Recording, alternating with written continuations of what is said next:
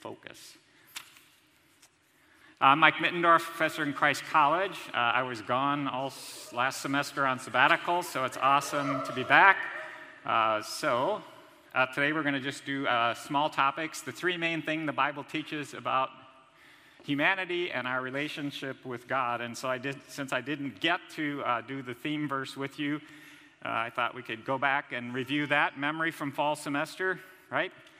Uh, awesome little verse which encapsulates with a nice metaphor analogy all three things the Bible teaches. The three main things about humanity and our relationship with God. Uh, let's read it all together. At one time you were darkness, but now you are light in the Lord. Walk as children of light. Martin Luther King Jr. had the great quote Darkness can never drive out darkness, only light can do that. Hate will never drive out hate, only love can do that. So it's kind of like I was out too late and fell asleep on the beach in the darkness, and the sun just come up and shone upon me. Now you are light in the Lord.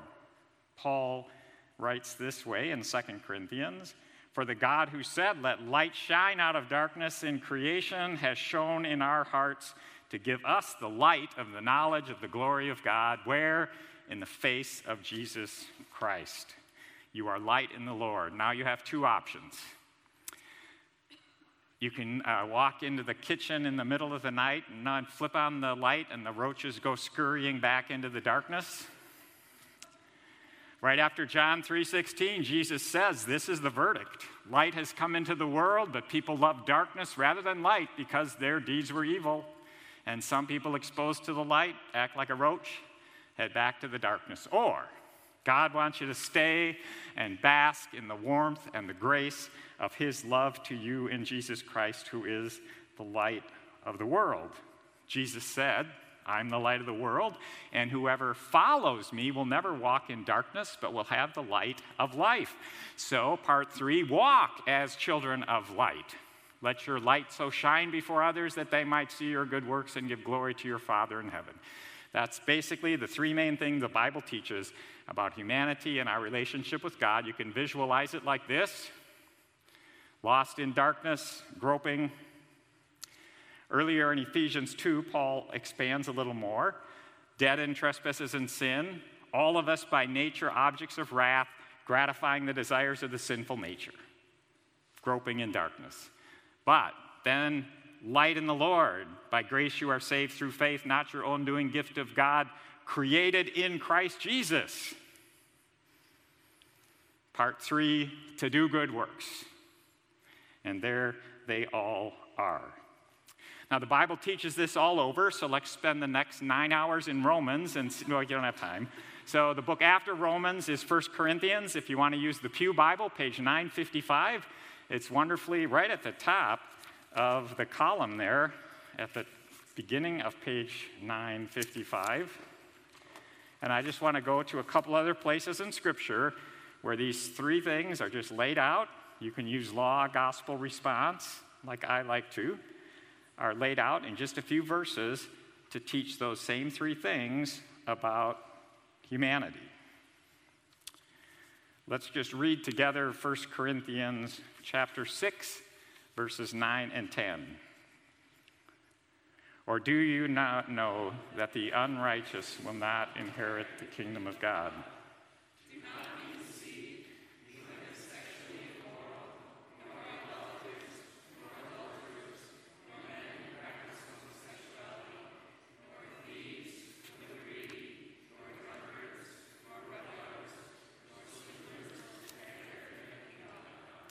The unrighteous will not inherit the kingdom of God.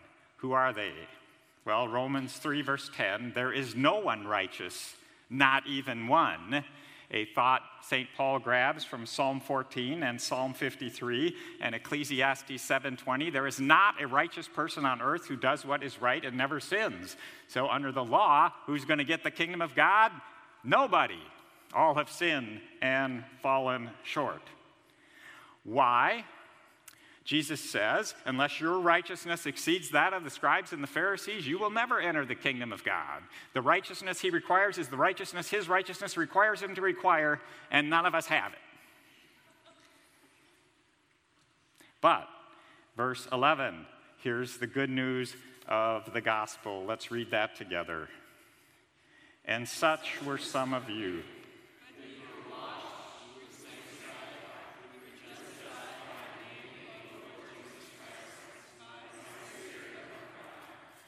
There's His grace. All God, all grace, all gift. You were passive, and these things were given to you in the name of Jesus and by the Spirit. First, you were washed. Sin is like dirt. We all have our dirt. Do you want to keep your dirt, or do you want to be washed?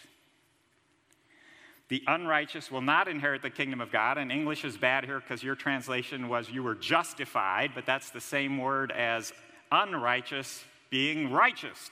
God declares you righteous in the name of Jesus and by the power and work of his Spirit. And then your translation said that you were sanctified, again, a big Bible word, which just means you're holied. Because I, the Lord your God, am holy, be holy. And the holiness he requires is the holiness his holiness requires him to require, and none of us have it. So he holies us. You are sanctified, holied, righteous, in the name of the Lord Jesus Christ and by the Spirit of God.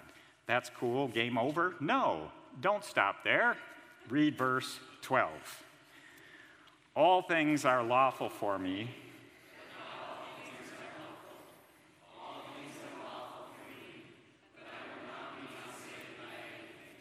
There you go. So I can sin as much as I want and get away with it? Yep, where sin increases, grace increases all the more.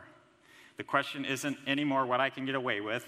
It's, yes, I can do whatever, but what is helpful for me in my life, in relationship with God, and for those wonderful people who get to live around me?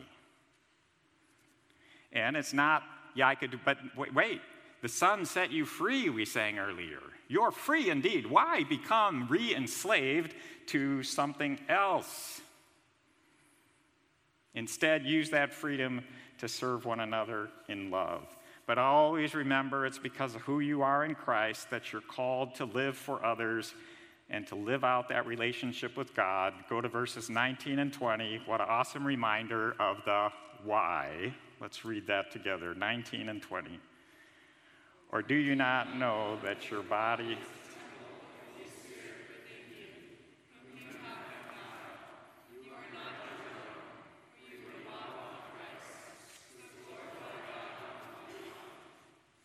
So it's kind of odd. I'll never know how much it costs to see my sin upon the cross. Well, yeah, okay, but the enormity of we probably don't fathom, but, but there it is. You're bought at a price. That's why we're called to honor God in how we live. Again, for the visual learners, the unrighteous are out. You're never going to work yourself to God and His kingdom.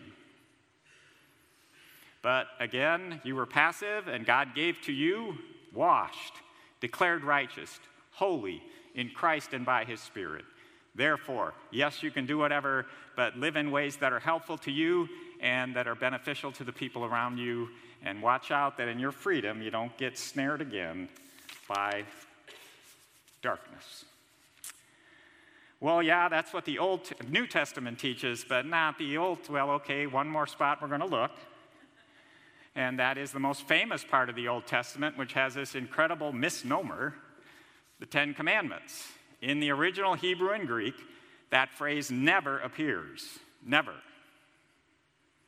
In the Hebrew, they're always called the ten hadevarim, the ten words. If you know a little Greek, they're called the deca, ten, loga, word, ten words. Why is that? Well, in the Lutheran and Roman Catholic tradition, we got two commandments about coveting. One is not coveting the house, and then not coveting the wife, oxen, donkey, sheep, and my wife always wonders why she's over there and the house uh, doesn't make too much sense. In Reformed tradition, you get one commandment about other gods, and then you get a one about no graven images, but the point of you will not make graven images and bow down and worship them as other gods. So, where's the 10?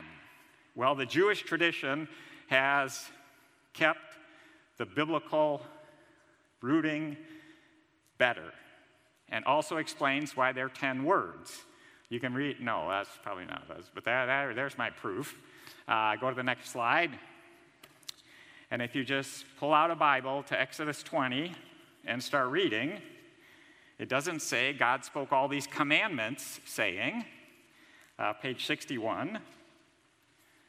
And you see then what at Sinai, even, the very first thing he says is, let's just read two verses Exodus 20, 1 and 2.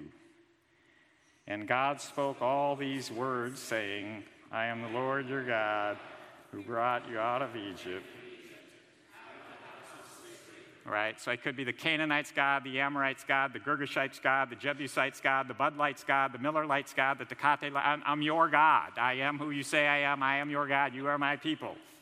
And then I saved you. So the 10 words sit in that same context of the same three things.